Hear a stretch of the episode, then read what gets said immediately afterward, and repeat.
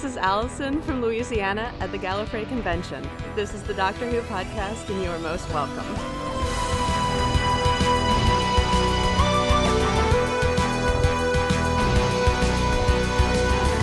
In a jam-packed episode of the Doctor Who podcast, we have news, we have feedback, and a talk about a man named Barry.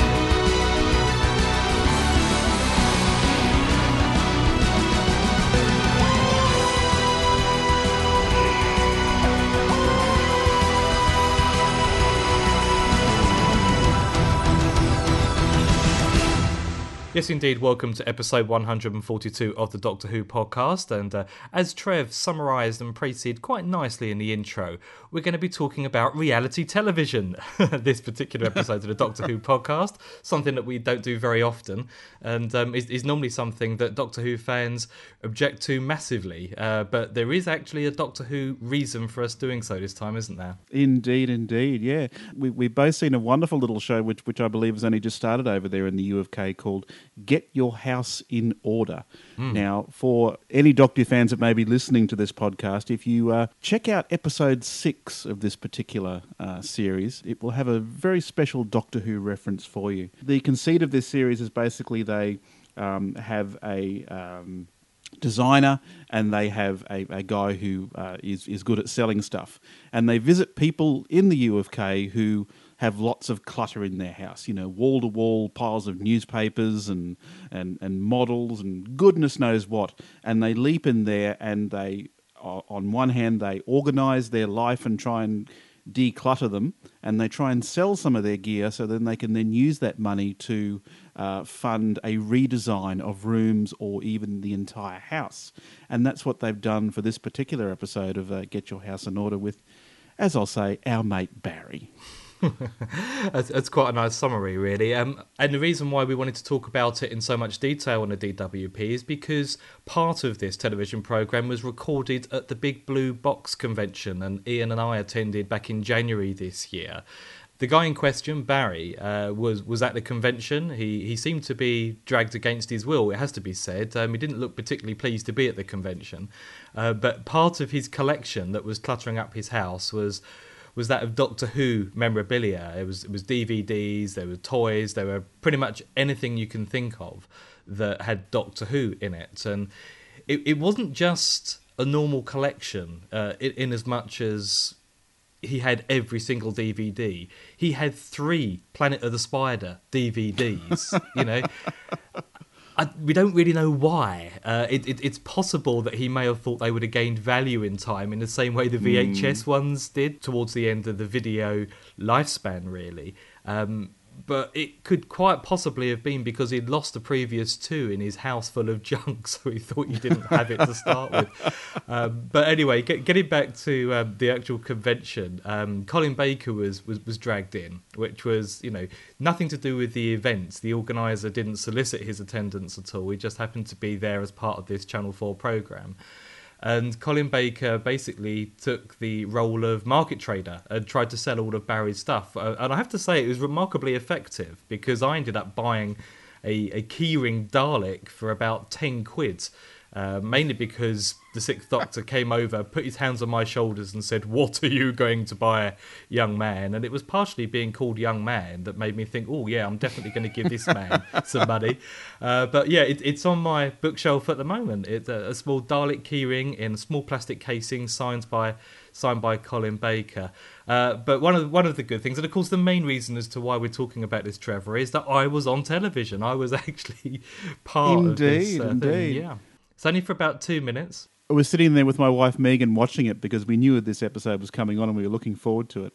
And we sat there for most of it, and they got to the Big Blue Box convention, and suddenly I screamed out, "There's James! There's James!" Megan turned me and went, "Who? Who?" Well, this is the thing you see. On screen at that particular moment in time, there were 4 people. There was the main presenter who was speaking to camera. there was Colin Baker in the background to the right, and there was Ian and me in the background to the left. And of course, the only thing I was interested in was seeing these fuzzy images of me. I think it's the first time I've made it onto national television. And certainly I think both Ian and my ploy for loitering around the camera worked, at least for a little bit. And if you want to go see that particular screen cap, in all fairness, we were on screen for about 2.5 seconds. One of our forum members has pasted a screen cap on the forum.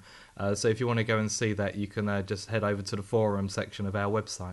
Lovely, lovely. Yeah, it was a fascinating program, really, because like you say, this poor guy, Barry, seemed to be coerced into taking part in this thing. He seemed to be coerced by the makers of this TV show to declutter his house, to get rid of all the junk. But it has to be seen to be believed, really. I mean, we've all got like stuff maybe piled in corridors, or, you know, we might have a few drawers that don't close properly because there's too much stuff in them. But this guy, you literally couldn't walk in many of his rooms because the stuff was piled high to the ceilings. And in some rooms there was like a very thin corridor where he could walk through to get to more piles of stuff. It was absolutely insane to watch it. You just sat there with your mouth open going, my goodness, how does someone get to this point? It is a serious condition, this sort of compulsive need to collect or to accumulate. Yes. But then you don't know where to switch off. And people like Barry have that, unfortunately. And, you know, like he's got 25 copies of One Radio Times and 20 different sealed Dalek boxes and stuff like that. Yeah. I mean, on the one hand, you feel sorry for the guy, but then on the other hand, you think, well, how could it ever get this bad? Well, I agree. I think there is a line to be drawn, and I think Channel 4 failed hugely to walk that fine line. I think on one side, most Doctor Who fans, or fans of any show, really, I think it's fandom in general, it's not unique to Doctor Who, have this gene, if you like, that may be more developed than the normal person's, so you do have a tendency to go out and buy stuff, and you think, oh, it would be really good. You get, you know, 35, 40-year-old men, mainly, it has to be said, buying small action figures of characters they see on television. Now, that's a bit weird. It's the same way that I don't really understand why fully grown adults would buy Lego, because it is fundamentally a child's toy, and I certainly played with it when I was small, but I don't quite see the fascination with Lego as an adult, clearly. But with Barry, you're right, it just didn't stop. This fan gene, this hoarding thing that he had inside of him just was completely out of control. Barry's even clinging on to his 5,000 strong Radio Times collection. What do you think all these are worth? Probably not a lot at the moment, but it's in the future, maybe. I don't see the point in keeping them. This stuff's got to go in the bin and recycled. What's the point of that? Well, the thing is, I mean, I'm talking not about now, I'm talking about the future. 1965, Radio Times, the funeral of Sir Winston Churchill. Yeah. I mean, probably one of the most historically important figures in British history of the last 100 or so years. Yeah. It's taken 50 years for this to be worth £5. There's one on there right now for a £5 on eBay. I had a look. Nobody's bought it. I mean, how much is Bill Oddie going to be worth in 50 years' time? Nothing. That's your opinion. So that's the one side, and I think most people who watched it thought this guy needed to really, you know, change the way that he lived, because it was only going to be a matter of time before a whole bunch of VHS videos crushed him to death because they were piled up to the ceiling.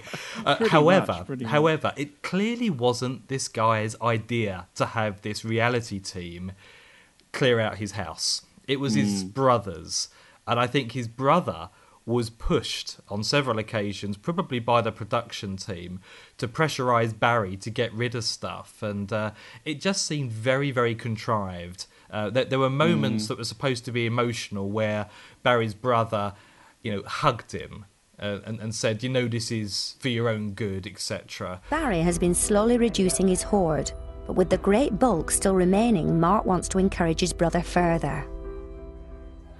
You know that I love you, and you know that I care for you. and it's not about having a go at you, it's about trying to... Well, I know, but sometimes it feels like it. You come over a bit as nagging, to be honest. I know it's not necessarily what you're intending, but it does come across as that. I recognise it's been really hard, but I think there's still more that has to go in order to bring the house back to something that you can live in and move around in. I do care for you. I know. I don't think at any point Barry was completely convinced this was for his own good, and that's where I think the show did overstep the mark. I think they thought, well, we need to create something that's entertaining. Clearly this guy isn't going to play ball with us in terms of making a good TV show, so we need to try and force the issue a little bit. And as far as I can see, that element of the programme led to me... and most people thinking this is slightly uncomfortable viewing. It is, but I think because we're also Doctor Who fans, it becomes uncomfortable. At the beginning of the copy that I viewed here, they showed brief clips of other episodes in the series where, like, women who have too many shoes or clothes, or, you know, people who have too much stuff of any particular, like a sportsman might have too much memorabilia or something like that. So maybe it hits a little bit too closer to home because it's Doctor Who. I mean, I would actually be interested in seeing other episodes in this series to see how balanced they treat, I suppose, fans of other genres like sporting or fashion or, you know, whatever. Yeah. I mean, I've not seen any other episodes at all. It's not my cup of tea. The only reason why I watched it is because I knew I was going to be on it. I had a pretty good idea that I would be anyway. But yeah, I agree. I'd like to see it with someone who had completely signed up to the process, someone who had accepted that they needed to change. And when you talk about shoes, well, this is quite an ambition to make on a podcast with 10, 12,000 listeners, but I've got around about 45 pairs of trainers. All right, I've got considerably more shoes than my wife has, and my wife watching this with me was saying, "James, we really need to get you on this show." There's a thing with me. It's coats and it's shoes and Doctor Who memorabilia. So yeah, I do accept that. You know, there are times when you really do need to declutter, or else your house just becomes depressing. But I think, as I said, this show got the balance slightly wrong, and unless you simply didn't care very much about the guys you were watching on television, I think it was uncomfortable viewing for the majority of people. As for the redesign, I think they raised about 2,000 or 3,000 pounds off Barry's gear. On, you know, they went to various art dealers and second-hand dealers and stuff, like, plus the convention, and they raised all this money, and they got in this, in inverted commas, cutting-edge designer who's apparently quite famous in the UFK, and frankly, what she did with the house was absolutely hideous. I mean, poor Barry, he walked into this room where they grayed the walls with this apparently beautiful colour. He was given a computer desk that was day-glow orange. His conservatory had 3D wallpaper, black and white 3D wallpaper spread around the edges of it, and these hideous Chinese lamps hanging from the ceiling. I mean, poor old Barry. I mean, he was a man of few words, and he was probably didn't really have many words to say when he saw what was going on in his house when they had the big reveal at the end of the episode. No, you're quite correct. I did wonder what he was going to make of it, and I think when he saw it, it was the most animated he got for the entire program. But I don't know. I mean, just to try and give people an idea of what it looked like. I mean, I don't know if you had them in Australia. I'm sure you do. You know those kids' ball pits, and you had slides and you know stuff. It's basically soft play. That's what his house looked like. It was a giant soft play area. I mean, the only thing I really liked was the psychedelic 3D wallpaper in the conservatory. I thought that was quite good, but the remainder of it, I agree. I'm colourblind, and yet it still offended my retinas terribly. But I did feel that it was a vehicle for the presenters to promote themselves. I think Barry was very, very... of a secondary consideration. He wasn't the priority on this show. I think it was quite stark. I mean, normally, you think about reality TV when it started, things like Big Brother, you know, it was actually done with a little bit of subtlety before it went completely crazy and they started getting extremely eccentric housemates in. But to start with, it was quite careful how they presented it. You know, we're not invading these people's privacy too much. You didn't expect to see them in the shower and so on. Whereas now, reality TV seems to have got to a stage where anything is fair game. And I just think it's, you know, they need to use a little bit more judgment when you're dealing with people who so obviously not interacting with society in what you would consider to be a normal way. And I think that could be, well, I think it was exemplified and demonstrated very clearly in this programme. Poor old Barry. I mean, he was pretty much a deer in the headlights for, you know, the entire run of it. Yeah. I just think he wanted it to be over so he could get back to collecting again. Because I really have no doubt that those beautiful rooms that were created now have clutter back in them, because that's the way Barry is. Barry seems like a guy who isn't going to change his spots for anyone. He seems quite content and happy with what he's got. Well, that was it, you see. I don't think he saw there was any real need to change, and I think that's the only justifiable reason that people could go in and say, look, you know, you're actually living in a bit of a death trap here. So I think that needed to be done for his own good, but it should still have been done with his consent, and it didn't really look like that they got that to me. So, and one of the other things that really got me, and I know I was chatting with Leeson earlier on during the week about this, and he was saying, because he was so unconvinced about this whole idea to start with, they put him through hypnotherapy. I mean, they hypnotized the poor guy. You know, you don't believe what we're going to say? We're going to brainwash you into believing what we are recommending is correct. And then all of a sudden, he seemed to be, oh, okay, you know, I don't mind selling this, I don't mind selling that. And by the end of the program, he kind of had come full circle and was back to where he began and was kind of thinking, well, why have I done this? And I still think, I mean, the whole thing was done on the basis that he could bring his two nephews round to play. But frankly, by the end of the show, it looked like he would much rather have had his collections and his nephews in the house. Please check it out. It's a really good episode, too. I mean, from a Doctor Who perspective, get your house in order. It's episode 6 of the particular season that's screening at the moment. So, yeah. Give it a look. I'm sure you can find it around the net, and probably Channel 4's got some form of online player thingy, presumably. Yeah, by the time you listen to this, it will probably have gone from that, but I'm sure people can use their innovative skills to try and find it somewhere. Yes, yeah. Yes. We have some very clever listeners.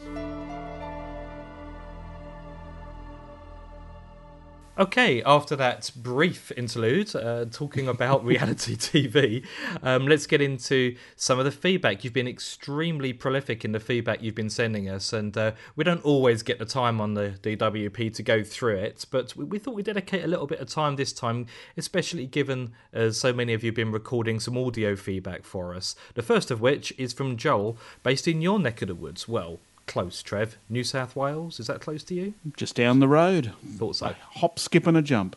Hey guys, Joel here. I just wanted to share my thoughts on how I think Doctor Who could celebrate its 50th anniversary.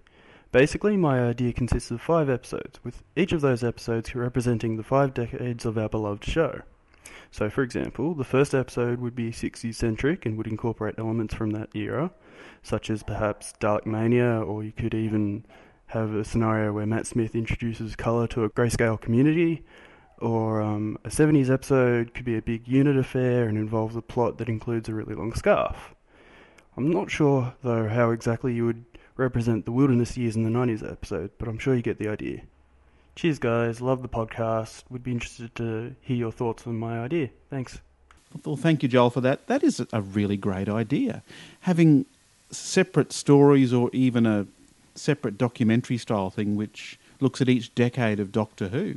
I think Joel was sort of trying to say there too that maybe you could even have 5 or 6 stories in a season, each one set in each era that Doctor Who has been on. That sounds like a fantastic idea. Imagine having like a 60s-based story, like you said, and then having a 70s-based story with Unit, and then having an 80s-based story, I don't know, based around Tegan Javanka's skirt or something like that. I don't know. It's an interesting idea. I think it's probably going to appeal to fans more than anybody else. And of course, this is within the context of the 50th anniversary celebrations. And that's one particular subject that we've discussed a number of times here on the DWP and has generated the most amount of feedback. And it's clear that a number of you out there have got some good ideas as to how the team could celebrate it. I'm not entirely certain this idea is that good, though, I have to say. I think it would be quite difficult to to come up with stories that would appeal to everybody. Now, personally, I would quite like the idea. I think I would probably take it a little bit further again if the intended audience was purely fans, and that would be to try and create a Doctor Who story, a current Doctor Who story, but in a way that it would feel like a 60s era story. Do you know what I mean? Yeah, I like the idea of deliberately trying to evoke the feel of a different era, a past era, and I think it's something that the show, the classic series in particular, has done, perhaps not on purpose, in the past. If you look at something like Robot, now I know that's the very first story in the Fourth Doctor's era, but it feels very much like a Third Doctor story. And if they were to do that deliberately, perhaps they could celebrate past and present Who altogether. So I think that would be a nice little idea.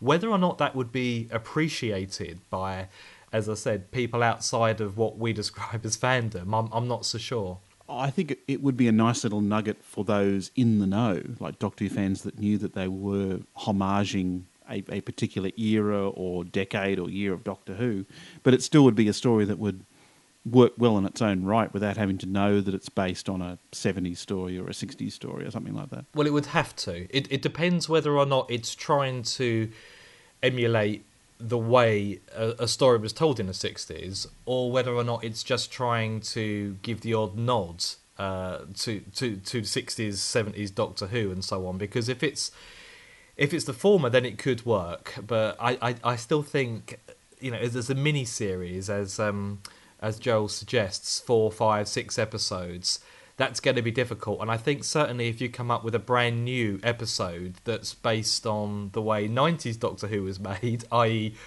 the 90-minute McGann movie, you're really going to have difficulty. I think they're struggling now. I have a feeling that they will probably come up with something a little bit more obvious for the 50th anniversary. But it's a nice suggestion nonetheless. Thanks, Joel, for sending it in.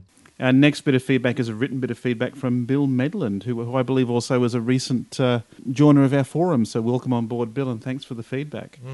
My idea of a 50th anniversary episode would be called The 12 Doctors. It would contain the 11 Doctors we already have, with the introduction of the 12th Doctor at the end of the episode. Interesting. It is. I think it very much depends on whether or not Matt Smith intends to move on. Because if he doesn't, trying to have a cameo from some actor who would have to return to the role after Matt Smith finishes might be problematic, to say the least. But if you take away all practical problems that raises, then I like the idea. And, you know, I really like the idea of seeing future Doctors.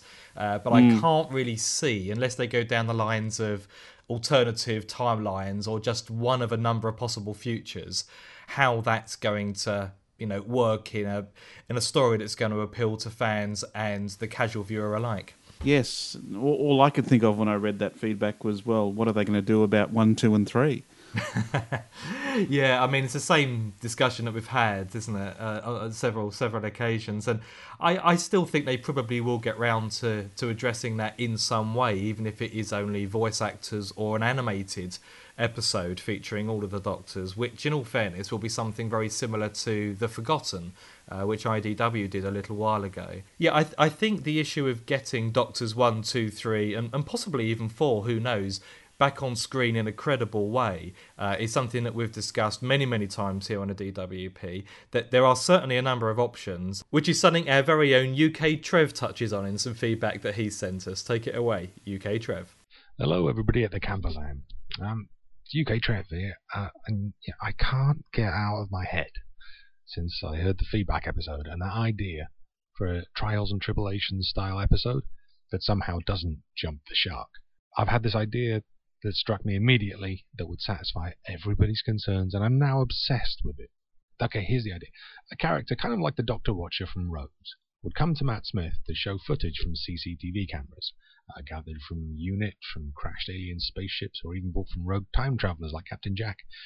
And you could see footage of past Doctors then, shown to Smith's comments of, I remember that, puffy shirts are cool, etc. But following the Doctor is a figure in a hooded cape, fairly easy to impose into any footage with today's technology. and in the last of those shots it will be revealed that the figure is the Paul McGann Eighth Doctor. He'd work really well in a full hooded cape, wouldn't he? It would give him a chance to have another Doctor adventure, and it wouldn't be the 11th Doctor's quest to meet all of his past selves, it's the 8th Doctor's. Number 11 would want to know about the gap in his memory, given that all the Doctors involved are past versions of himself. A pre- and post-Time War Doctor arguing about the wibbly-wobbliness and the rewritability of time would be an entertaining bit of mockery, both towards and for the fans. The jeopardy could come from any of the past cases being altered, or from the Doctor Watcher, or as well as the reason McGann gives for his quest. And McGann could do this at his current age. I mean, who knows how long he carried on for after the movie. Any doctors who prove to be unavailable, too expensive, too ill, or just too deceased to film a brief segment can be featured in the CCTV montage at the beginning. Damn you guys for suggesting the idea, because now I'm dying to see it get made. Oh, and I love the idea from the US school kid of the catchphrases showing up in odd places, although I think it couldn't really have happened before Matt Smith in the modern era. For example, whenever I hear somebody say, "I'm sorry, I'm so sorry," I usually imagine that they're impersonating the 10th Doctor, but usually they're actually apologising for having just farted. Anyway, thanks guys, and keep up the good work. Yeah, well, I suppose there's lots of options there for, I suppose, digital trickery if they really wanted to go down that route. I think we've talked before about how you could insert, say, Matt Smith in a classic era Doctor Who, and what difficulties it would present, I suppose, narrative-wise. And this is the same sort of thing, really. I mean, you're kind of shoehorning in these extra things into it. It was something I'd actually love to see, but it might be a little bit too fanish. It mightn't be enough for the general public to really enjoy and appreciate, perhaps. Yeah, I agree. I think it's a nice idea, and it's good to hear Trev getting so excited about his idea. And I'm glad that it was our discussion on a previous podcast that stimulated his idea. But I think it's too forced. I think the whole idea of a quest, whether or not it's, you know, the 8th Doctor, as Trev suggests, or whether it's the 11th Doctor, going back to meet, you know, himself in scenes of previous stories, it's too forced. It's trying to get every incarnation of the Doctor into a story without really thinking how well the story will appear on screen. And in all fairness, it's exactly the plot of the 8th Doctor's book that Terence Dicks wrote. That was in my thought too. Yeah, I was thinking that if they ever did a novelisation of it, they'd bring up Terry and get him to do it, and it would turn out exactly like the 8 Doctors. Yeah, yes. Which, you know, wonderful idea, and in a way it is a fan's dream, you know, just to see a new iteration of the Doctor in old classic stories. But I think, in all honesty, it is just a dream. In reality, it's not going to work very well. And if they are going to spend so much money on doing something like that, then I'd like to see a novel, an original story, not just all of the... you know, the traditional, the very typical ideas that people come up with to bring doctors together. It needs to be something new this time. Well, our next bit of feedback is from our good friend of the show, Dr. Phil. Over to you, sir. Hello, gentlemen at the Doctor Who podcast. Hey, it's Dr. Phil here at Adventures in Time, Space, and Music in the Chicago area with a couple small rebuttals about the discussions about fandom in the United States. Since 2005, when the series came back, I've observed lots of young people, especially from middle school through high school, becoming highly interested in the show, and I think it's only been in the last year or two at the high school level, that's grades 9 through 12 in the United States, where I've seen lots of students at the high school level really embracing the show. I'm still one because of, you know, watching it on PBS growing up. People like me were beaten up for watching a show like Doctor Who, so it's kind of, for me, it's like, it's the end of the world. People like this show. I cannot believe it. One thing that James had mentioned was that PBS still shows Doctor Who. Yes and no. PBS stations around the country often still show the early seasons of the new Doctor Who. When the new series came, there was a lot less ability to show on public television the classic series, which a lot of us lamented, who of course enjoy both a great deal. But seasons 1 through 3 and occasionally 4 you can see on many public television stations and in the 1990s, I was definitely pledging my support to PBS station in California when I lived out there for keeping Doctor Who on the air week after week. Keep up the great work, gentlemen. Always a great listen. Bye-bye. Wonderful. Thanks ever so much, Phil, for that feedback. Interesting when you're talking about high school and grades 9 through to 12, because I've still got no idea what age pupils you're talking about there. That's because I've no idea about the American education system, strangely. But I'm interested in the way that US fandom operates, and we've talked about this in the past. And I think certainly you mentioned catchphrases almost, which certainly was very true for fans during the classic era. As I said, it was a secret code. I'm sure I've referred to it like that in the past. You could always tell when one of your friends or someone who you meet understands references that were derived from classic Who. I'm not so sure that really happens with new Who now, and perhaps that's something to do with the fact that it's not getting the exposure on PBS as much as classic Who has been up until very recently. But it's a really interesting discussion, US fandom, one that I don't know a terrific amount about other than my own personal experiences, and that's basically speaking to a whole load of fans at Gallifrey, you know, people who are predominantly American.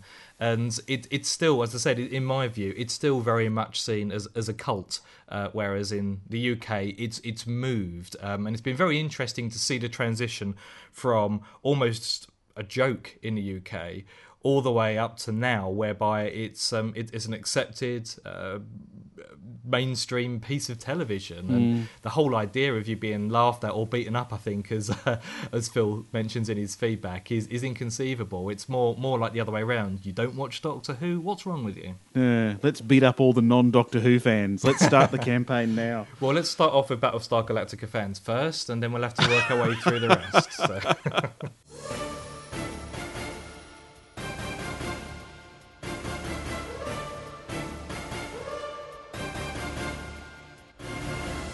Our next bit of feedback is a bit of written feedback from Luke Drinkwater. Thank you, mate, for sending that in. Says all sorts of wonderful things about how wonderful we are and how great the podcast is. That's just by the by, really. He's talking about our comments in regard to no more new classic Doctor Who. And he's saying, a new Doctor Who DVD for me is heaven.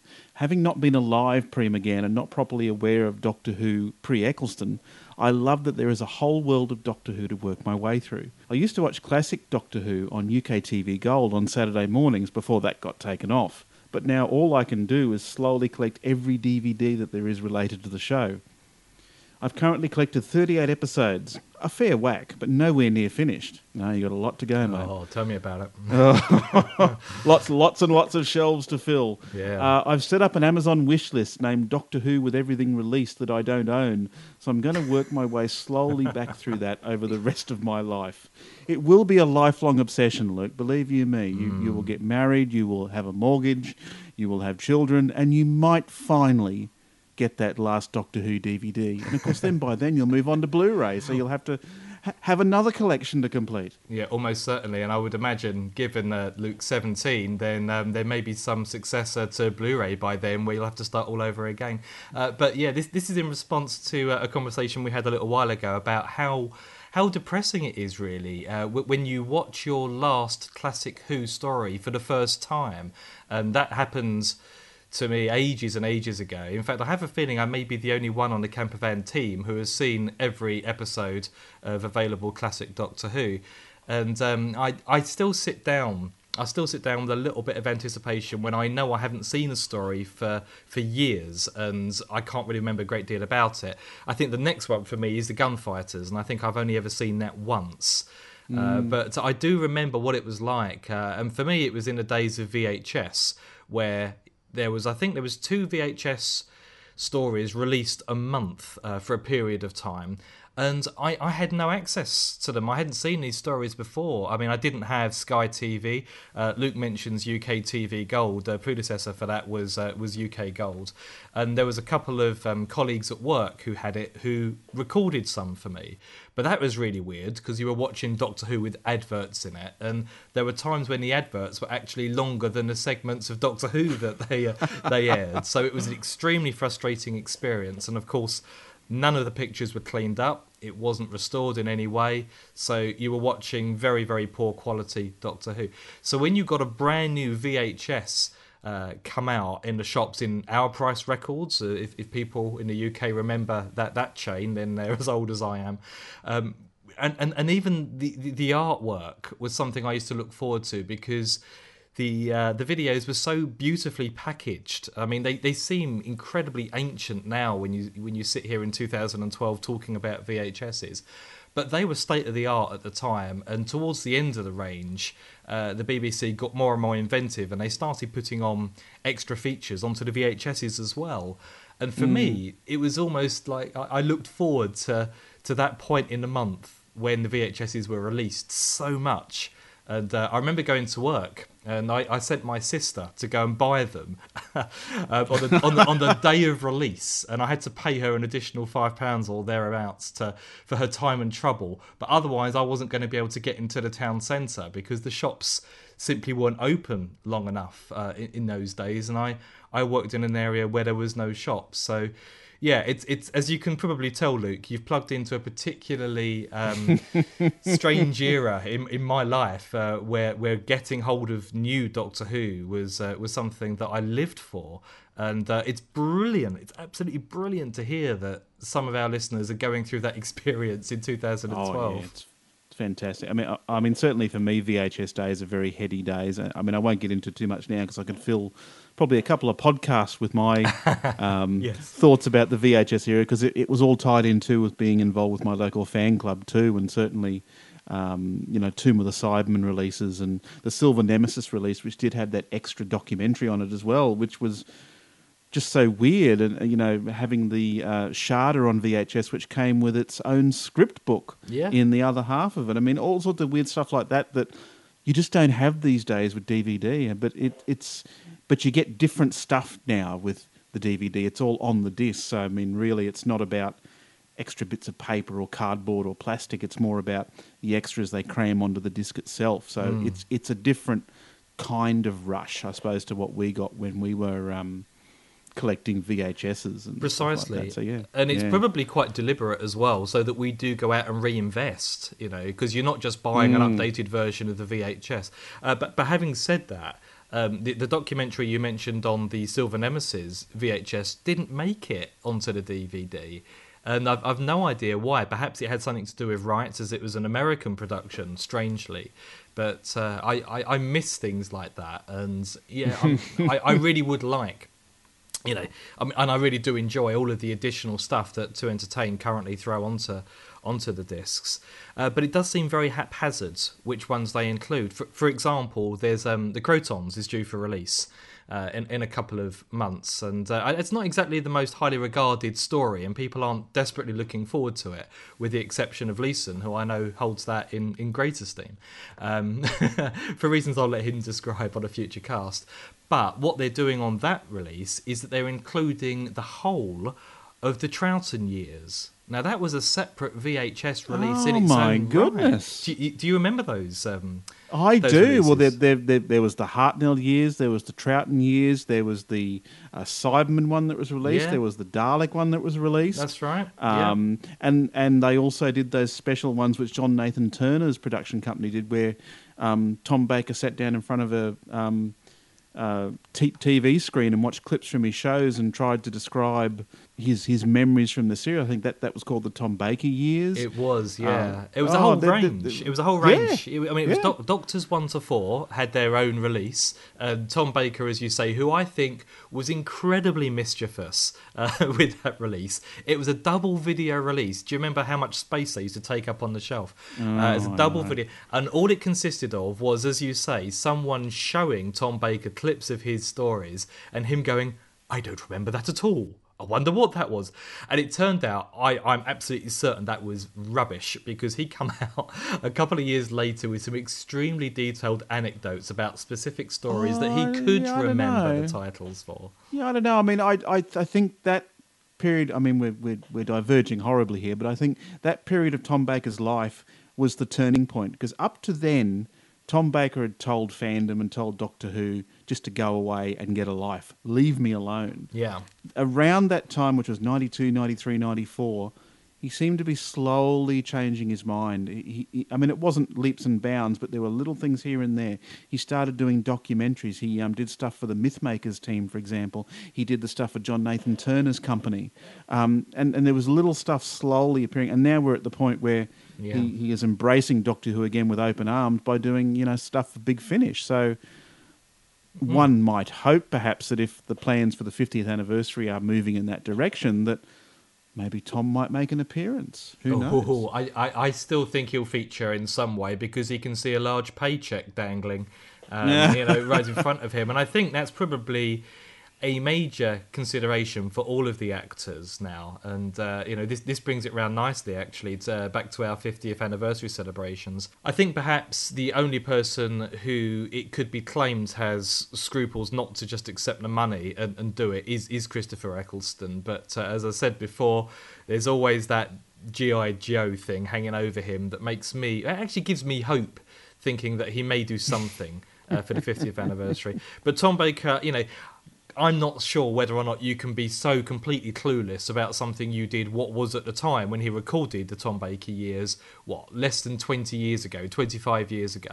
And all of a sudden, you add another 10 years onto it and his memory returns, with quite a lot of clarity and quite a lot of detail. I just have a feeling he thought, I'll sit in front of a chair, I'll come up with this format, I'll say this is how much it's going to cost you, and I'll play with them. And I wouldn't surprise me in the slightest, but yeah, as I said, I would very much like to start seeing all of the things that came out during the VHS era back on DVD in some form or another, and that might possibly rekindle that kind of excitement that Luke talks about in his email. All right, our last bit of feedback for this episode is from Stephen Burkett. Hi guys, it's Stephen Burkett from Strabane again here. Although, you've probably gathered by now that even though I live in Northern Ireland, I don't have a Northern Irish accent.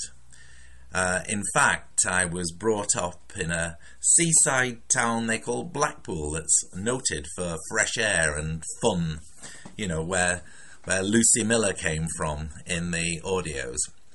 Well, I was reading today that Jenna Louise Coleman is also from Blackpool, and not only that, she was the head girl at the school that I went to, Arnold School, Blackpool. Now, way back in the 60s, I was very proud to discover that another former pupil of ours was a Doctor Who companion as well. Peter Purves, who played Stephen Taylor in 65, 66, was a former pupil of my school, and in fact, it was only a few years ahead of me. And I once got a book of Shakespeare that had belonged to him, and I very wickedly tore out the label as a souvenir. In fact, I think I even wrote in to Blue Peter at the time to tell him he was working in Blue Peter. But that's actually not the only Doctor Who connection that Arnold School has, because there was a young lad in the class below me called Ian Levine. I think you might have heard of him too. So here's a challenge for your listeners. I wonder, can they find another school with so many Doctor Who connections? I don't count myself as a Doctor Who connection, by the way. Thanks again, Stephen Burkett, Strabane. Lovely bit of feedback there, Steve. Yeah, it's interesting how I suppose you can make those connections between Doctor Who stars like Ian Levine and Peter Purves. I'm sure a lot of you guys in the U of K of a certain age could probably make very similar connections to stars of Doctor Who. I mean, did you go to school with Janet Fielding or something, James? Or? I was the most famous person that I went to school with. So, in other words, No, there isn't anybody I went to school with who is... Well, I can understand your fame when you're working with me. It's bound to rub off a little bit. But, well, this is it, you see. All of this sidling up to you has finally paid off. And Indeed.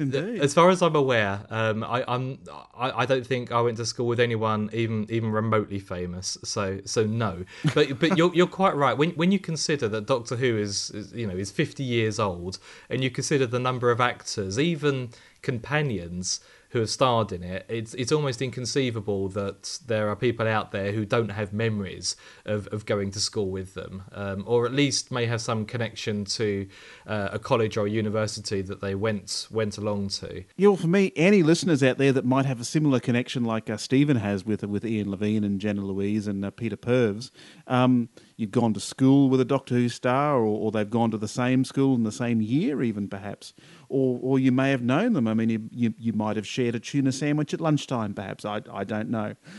If there's anyone out there that has those sort of school connections or work connections with a Doctor Who star, let us know. We would love to hear those little connections that get made, I suppose. Feedback at thedoctorwhopodcast.com.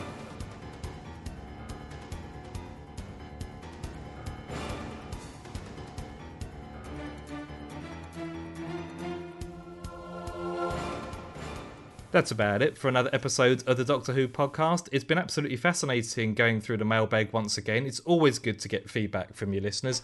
Again, can't always promise to play every piece of feedback that we receive, because we do get quite a lot these days. The best chances of making it onto the show are keeping your audio feedback to under 2 minutes, or just putting a couple of lines into an email. That way we can fit it into an episode that much more easily. But there is one particular piece of feedback that we are soliciting, or should I say, Tom is soliciting. Listeners to our recent quiz number 11, may remember that Tom, very, very convincingly, I must add, lost the last DWP quiz. And that means he is next in line to be question master for DWP quiz number 12. We'd like you to get involved by submitting some questions, please.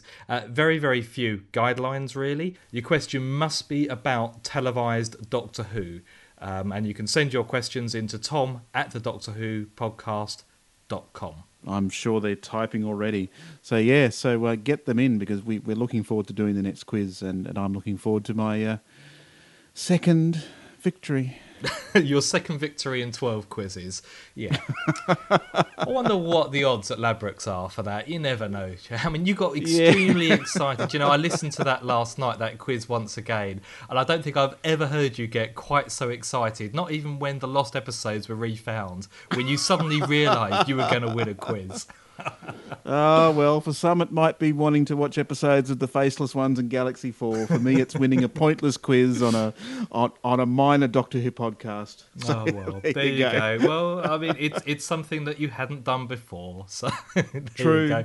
Very, anyway, very true. Listeners, we'll be back in just a few short days to talk about the latest Paul McGann and Eighth Doctor trilogy released by Big Finish. So in the meantime, all that's left to say is bye for now. Toodles. That was the Doctor Who podcast, which you can find at thedoctorwhopodcast.com.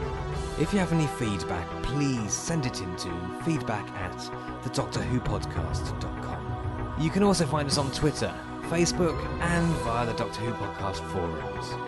Thank you for listening. Take care.